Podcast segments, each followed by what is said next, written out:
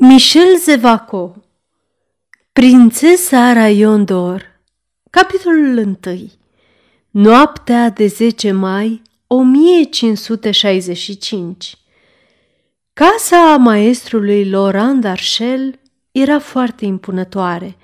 Era în mod sigur una dintre cele mai frumoase, dintre cele mai bogate din Ile d'Adam, unde cei din familia Darchel – din tată în fiu, ocupa onorabila și liniștita funcție de notar regal.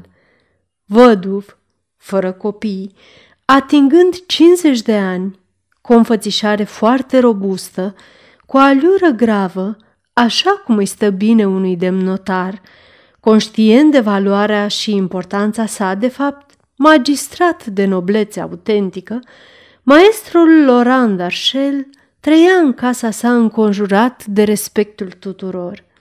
Cât era ziua de lungă, sub îndrumarea lui atentă, secretarii săi clasau documente, expediau înțelegeri și contracte, întocmeau acte pentru întreaga nobilime din ținutul Lille de France, căci această nobilime, ca și burghezia și oamenii de rând, aveau cea mai înaltă considerație pentru profesionalismul său și pentru cinstea sa ireproșabilă.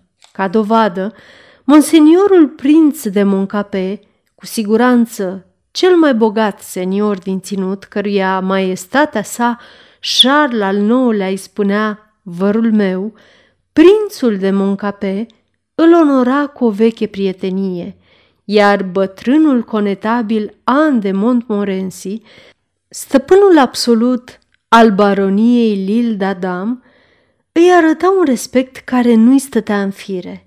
Seara, odată treburile cotidiene încheiate, secretarii se retrăgeau și maestrul Darșel rămânea singur, doar cu unica sa servitoare și cu un tânăr în care avea cea mai deplină încredere, ca și cum ar fi fost propriul său fiu. În seara aceea de mai, anului 1565, Maestrul Darșel închise cu mâna lui, trase zăvoarele, puse barele și încheie cu lacătul ușa înaltă și masivă de stejar, armată cu fier, pe care se afla tăblița de notar, iar deasupra blazonul său, așa cum făcea în fiecare seară, înainte de bine meritata odihnă după o zi de muncă. El aruncă o ultimă privire – asigurându-se că totul era bine închis. Mângâie cei doi câini care săreau în jurul lui, părând să-i spună, nu te teme de nimic, noi suntem aici, de pază, și intră în fine în casă, încuind, la fel de grijuliu cum procedase cu ușa exterioară.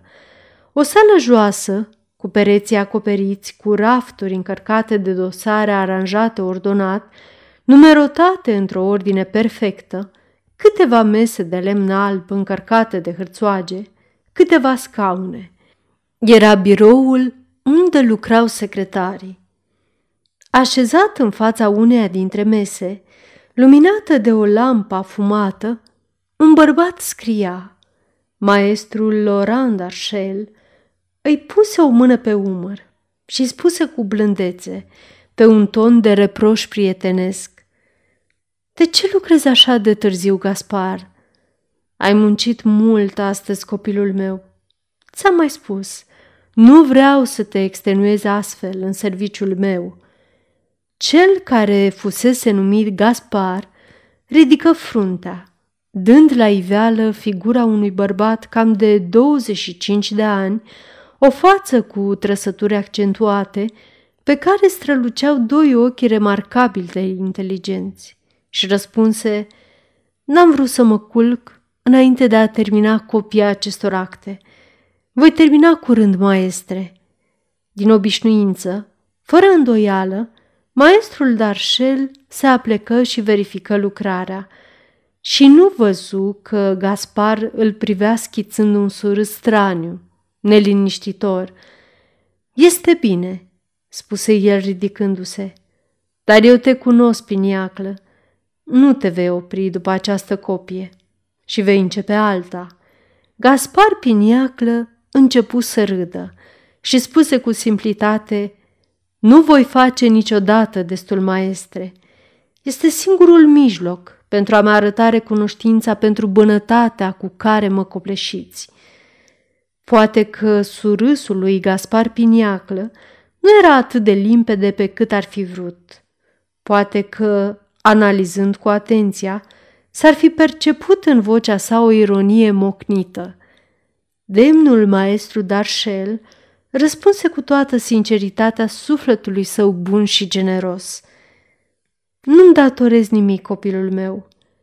Pâinea pe care o mănânci la mine, ți-o câștigi în mod cinstit, cu prisosință. Eu îți rămân dator. Cât privește bunătatea despre care vorbești, exagerezi. Bunătate?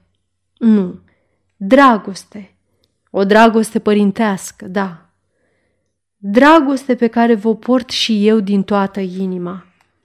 Da, știu că mă iubești și că îmi ești devotat în întregime. Și eu te iubesc mult, bunul meu Gaspar. Și înflăcărându-se puțin, ți-ar fi mai bine dacă ai avea puțin orgoliu și puțin ambiție.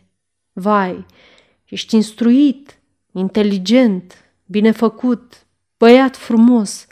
Nu ești lipsit de o indiscutabilă eleganță naturală și ai putea...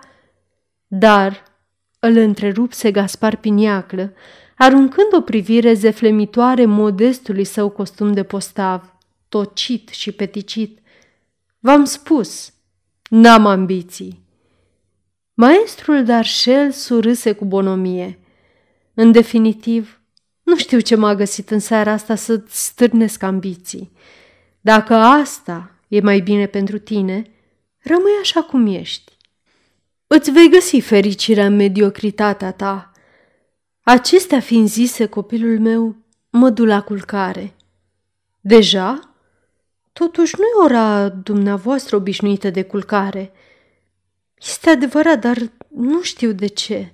Îmi simt capul greu. Simt o nevoie imperioasă de somn. Piniaclă își plecă ochii asupra hârțoagelor sale și își reluă lucrul, astfel că maestrul Darșel nu văzu, nici de această dată, același surâs straniu fluturându-i pe buze. Noapte bună, Gaspar!" spuse el îndreptându-se spre ușă. Somn ușor, maestre!" îi ură piniaclă.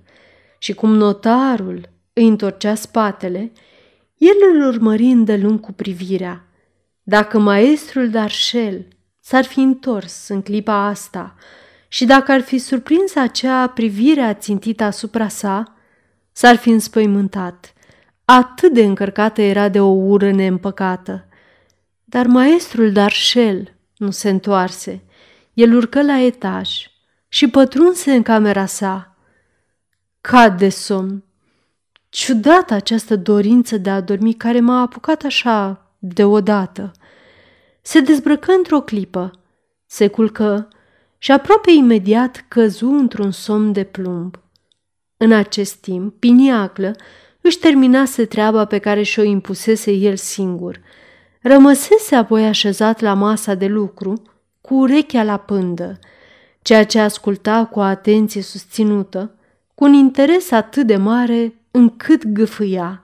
Era mersul încoace și încolo al servitoarei, care se grăbea să pună toate lucrurile în ordine. Așteptă ca ea să iasă din bucătărie pentru a urca în odăița ei de la mansardă, odată treaba terminată. Imediat se ridică, apucă lampa și părăsi biroul. Pe culoar o întâlni pe bătrână care, cu o lumânare în mână, se îndrepta spre scară. Fără îndoială, asta urmărise. Sunt orele nouă și jumătate, spuse el. Mă duc să mă culc. Își urară reciproc noapte bună. Bătrâna servitoare urcă la mansardă. Se culcă și nu întârzie să adoarmă. Piniaclă trecu printr-un mic cabinet vecin cu biroul. Era camera sa, mobilată destul de confortabil. Se culcă, doar că nu a dormi. Rămase mult timp nemișcat, întins pe spate, în întuneric, cu ochii ațintiți cu încăpățânare în tavan, visând la lucruri numai de el știute, dar care trebuie să fi fost îngrozitoare, căci figura sa crispată avea o expresie înfricoșată. Spre orele 11, sări brusc din pat bombănind. E timpul. În întuneric, fără zgomot, el se îmbrăcă, mișcările îi erau iuți, precise, abile, dar fără grabă inutilă. Se vedea că totul era calculat dinainte. Nu avea nicio ezitare, nicio mișcare greșită. Când fu gata îmbrăcat, aprinse dar nu lampa cu care venise, ci un felinar cu geamuri opace care era agățat de un cui lângă o țepușă. Cele două obiecte îi serveau în rondurile pe care le făcea adesea, noaptea, în grădina situată în spatele casei. La lumina felinarului, el apărea livid, cu o privire rea, cu trăsăturile năsprite. Puse mâna pe clanță. A avut o ultimă ezitare înainte de a deschide. Se întreba în gând și dacă am greșit doza somniferului, dacă se va trezi, să mă prind asupra faptului ca pe un hoț ordinar? Scutură din cap cu o dârzenie crescândă și îndepărtă gândul cu un gest de teribilă elocvență. Deschise cu hotărâre, fără să-și ia măsuri de prevenire. Trecu pe culoar, fără să caute să-și înăbușe zgomotul pașilor. Se lipi de scară. O umbră nu s-ar fi mișcat mai tăcut decât o făcu el. În cameră se opri din nou, fără să vrea. Nu mai putea. Se sufoca. O sudoare rece îi inunda tâmplele, iar inima îi bătea atât de violent încât se temea că zgomotul ar putea să-i trezească pe cei adormiți. A fost o oprire foarte scurtă, de-abia o secundă. Ridică felinarul. La raza subțire de lumină, fără să ezite, fără să bâșbâie, se îndreptă fără zgomot spre o mobilă plasată la capul patului. O deschise. Mâna intră înăuntru. Căută pe dibuite și o scoase ținând o cheie. Cu această cheie în mână, se strecură spre sipetul înaintea căruia maestrul Laurent Darchel se oprise o clipă și unde închidea hârtiile sale importante și valorile sale. Deschise fără zgomot verifică interiorul. Se găseau acolo dosare mai mult sau mai puțin voluminoase, documente separate, toate aranjate în ordine. Mai erau de asemenea frumos aliniați săculeți pântecoși. Își îndreptă imediat privirile spre documente. Deasupra tuturor celorlalte, pus de curând de sigur, se găsea un plic, pecetluit și sigilat cum se cuvine, cu însemnele prințului de Moncape. În clipa aceea, o voce pe care o cunoștea bine, rosti în spatele lui, Ce faci acolo?" Cu bustul trecut printre perdele, depărtate, pe care le ținea cu o mână, maestrul Darșel îl privea cu ochii măriți de uimire. Hoț! Tu! Tu! pe care te iubeam ca pe copilul meu, căruia voiam să-i las moștenire funcția mea de notar regal, tu, tu, ești un hoț. Nu putu să spună mai mult. A avut loc o săritură de fiară sălbatică, un braț care se ridică, sclipirea ștearsă a unei lame late, care cade într-o mișcare fulgerătoare – și se înfundă într-un gât cu o violență nemaipomenită. Un nicnet surd, cumplit. Maestrul Darșel, cu pumnalul înfipt în gât până la mâner, tresări violent. Mâna sa se desprinse de perdeaua de care se agățase și el recăzu pe pat, cu un horcăit înăbușit. Tresări o clipă, închise ochii. Îi redeschise, se mai mișcă odată, mai slab, și rămase înțepenit pentru totdeauna, cu ochii larg deschiși, îndreptați asupra asasinului, cu mâna întinsă într-un ultim, instinctiv gest de apărare, care semăna, care era poate un gest de blestem. A plecat deasupra victimei sale, Gaspar Piniaclă privea acest sfârșit rapid cu ochi de nebun. El rânji, Acum hm, nu mă va mai umili. Se gândi o secundă și conchise cu un surâs înfiorător. Toate socotelile fiind încheiate, e mai bine să fie mort. În felul acesta, mai târziu, nu voi avea de-a face cu cineva care să se laude că m-a ridicat din milă. Reveni la sipet, cu o îndemânare remarcabilă, desfăcu sigiliile fără să le strice și deschise plicul murmurând Să vedem care sunt dispozițiile monseniorului prinț de Moncape în acest testament pe care l-a adus acum opt zile maestrului Darșel, acum răposat. Puse felinarul pe masă, plasă testamentul înaintea lui și îl citi repede, mormăind frazele care îi atrăgeau mai mult atenția. Presimțindu-și apropiatul sfârșit, trece, începând de acum, toate titlurile, drepturile și privilegiile fiicei sale Roland, care de acum va fi prințesă de Moncape. Toată averea sa, constând în proprietăți și moșii situate în diferite părți cunoscute ale regatului, în mobile, bijuterii, bani, totul evalua la circa 40 de milioane de livre, vor reveni fiicei sale Roland. Dacă din nenorocire Roland va muri înainte de a se căsători, toată această avere va reveni verișoarelor sale, Dalila și Jocelyn de Hotford.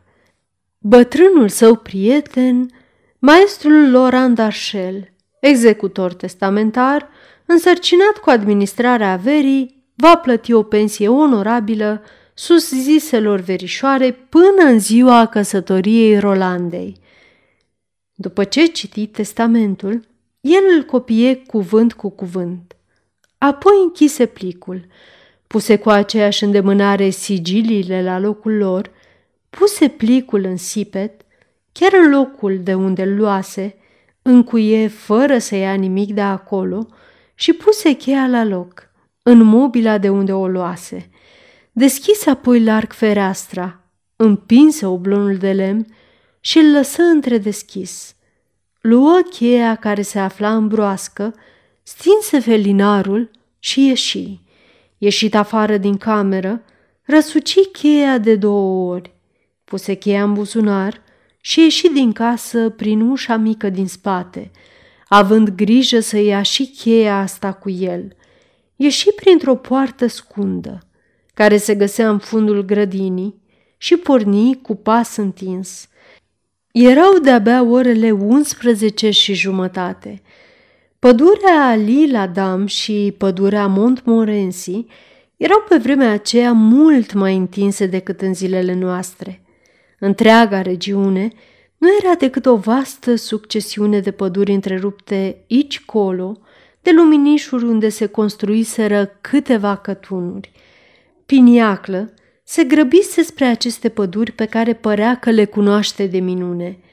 A ajuns în apropiere de Anvers-Suroaz. Se găsea acolo o punte de lemn care permitea traversarea râului. Se angajă pe această punte – trecu pe celălalt mal și merse până la un loc sălbatic și pustiu, acoperit de mărăcini, unde se găseau ruinele unei capele străvechi, căreia îi se spunea Chapelle au mur. Această fâșie de pământ pe care se găsea el, acest loc sălbatic, unde nu se vedeau decât tufișuri de arbuși spinoși și de mărăcini, care atingeau proporții nemăsurate, despărțea mica moșie a familiei Ragastans de bogatul domeniu al prințului de Moncape. Piniaclă întoarse spatele locuinței familiei Ragastans, un fel de mic conac căruia proprietarii spuneau pomposul castel. Nu așteptă mult timp. Ieșită n-ar fi putut spune de unde, o apariție se îndreptă spre el. Piniaclă fu imediat în picioare, cu capul descoperit și înclinându-se cu ușurința unui gentilom desăvârșit, cu toate că nu era, Doamnă, spuse el, iată copia care mi-ați făcut onoarea să mi-o cereți. Femeia întinse o mână fină și delicată, o mână de aristocrată, pentru a lua hârtia pe care Piniaclă, înclinat înaintea ei, i-o întindea. Un rubin care împodobea un inel simplu de aur arunca sclipiri roșii, dar acel rubin enorm, de un roșu sângeriu cum nu se mai văd adesea, tăiat în formă de romb, nu se putea să nu fie remarcat din cauza ciudatelor sale sclipiri și a formei sale probabil unice. Bine, vei primi suma cuvenită când va veni momentul. Nu este totul, doamnă. Nenorocirea este că notarul s-a trezit tocmai în cel mai nepotrivit moment, în momentul când scotoceam în sipetul său. A trebuit să-l suprim, doamnă. M-ar fi spânzurat fără milă. Eu țin la capul meu. Bine, bine, voi plăti pe deasupra și pentru notar. Piniaclă se înclină din nou, gândind nu fără admirație.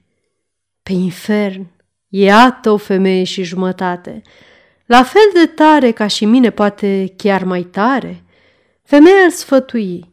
Nu uita să vii aici în fiecare zi, la ora obișnuită.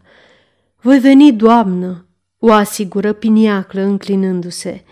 Când se îndreptă, femeia misterioasă dispăruse, așa cum apăruse, fără ca el să poată spune pe unde și cum se evaporase.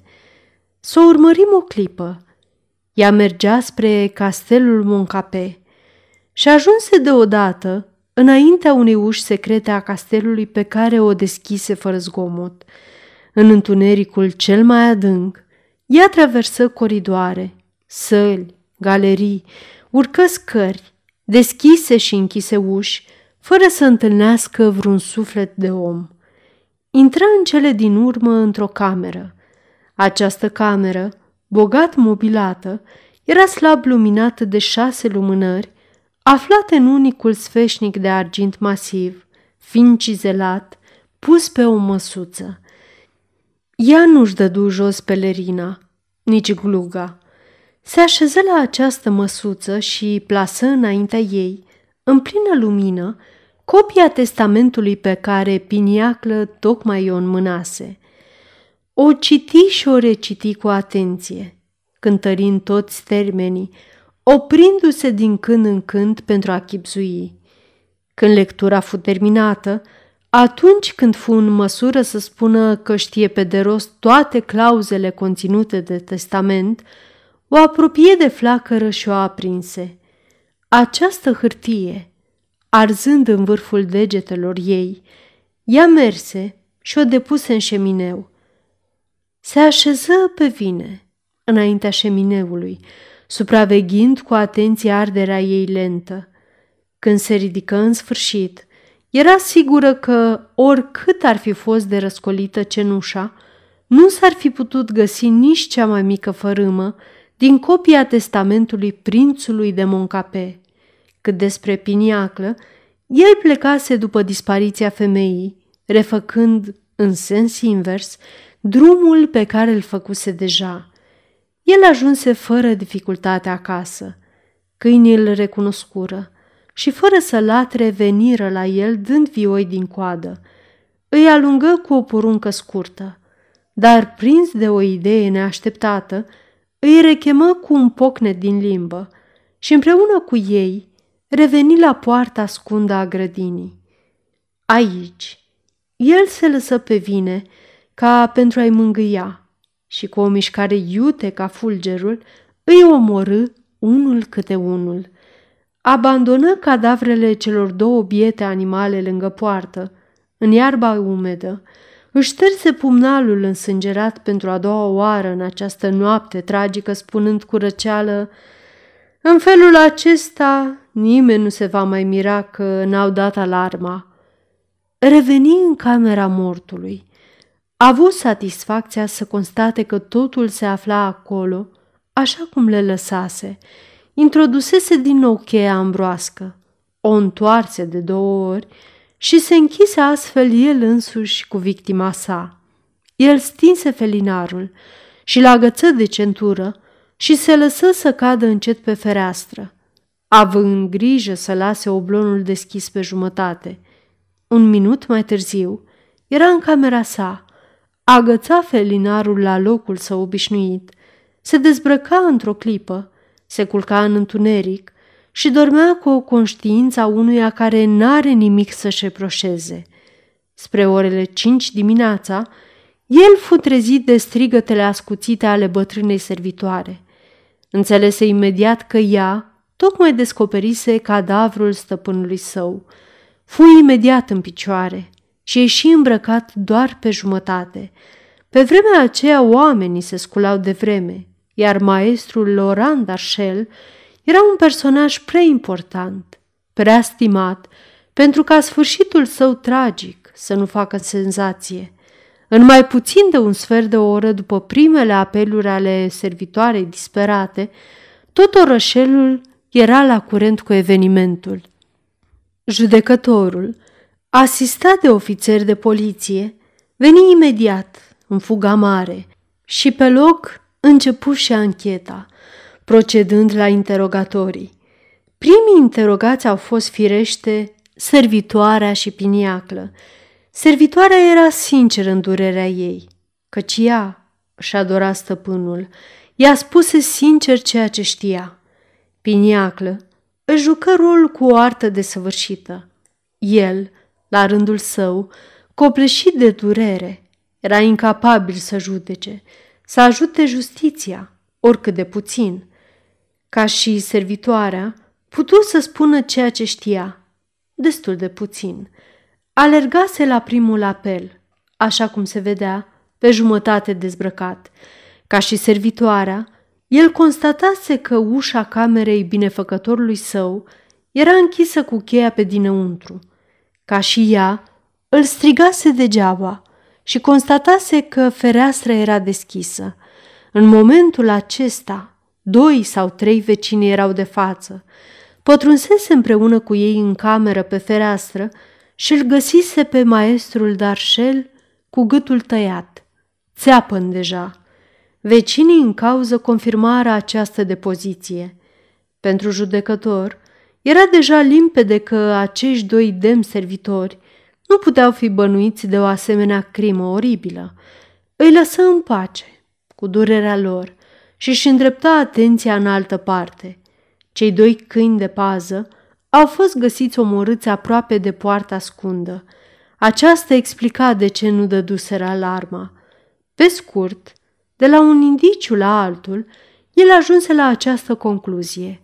Maestrul Laurent Darchel fusese asasinat de tâlhari, de drumul mare, care, știind sipetul bine garnisit, hotărâră să-l jefuiască, dar sipetul era solid. Pentru a pune mâna pe conținutul său, ar fi trebuit să-l spargă cu lovituri de topor. Dar asta nu se putea face fără zgomot. Și zgomotul ar fi atras imediat servitorii.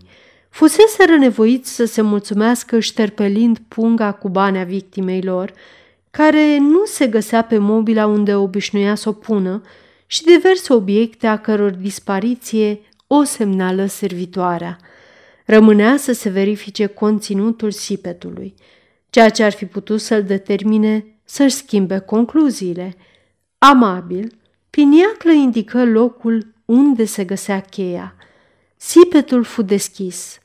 După o listă care se găsea acolo, judecătorul își dădu repede seama că nu lipsea nici măcar o para din săculeții cu bani nici o filă de hârtie din documente. Mulțumit de el însuși, mândru de perspicacitatea sa, trimise pe drumul jandarmeria călare, în căutarea tâlharilor care fugiseră prin grădină și expedie imediat un curier la monseniorul prinț de Moncape, prieten personal cu defunctul, pentru a-l ruga să vină cât mai repede la Lille Adam. Sfârșitul capitolului întâi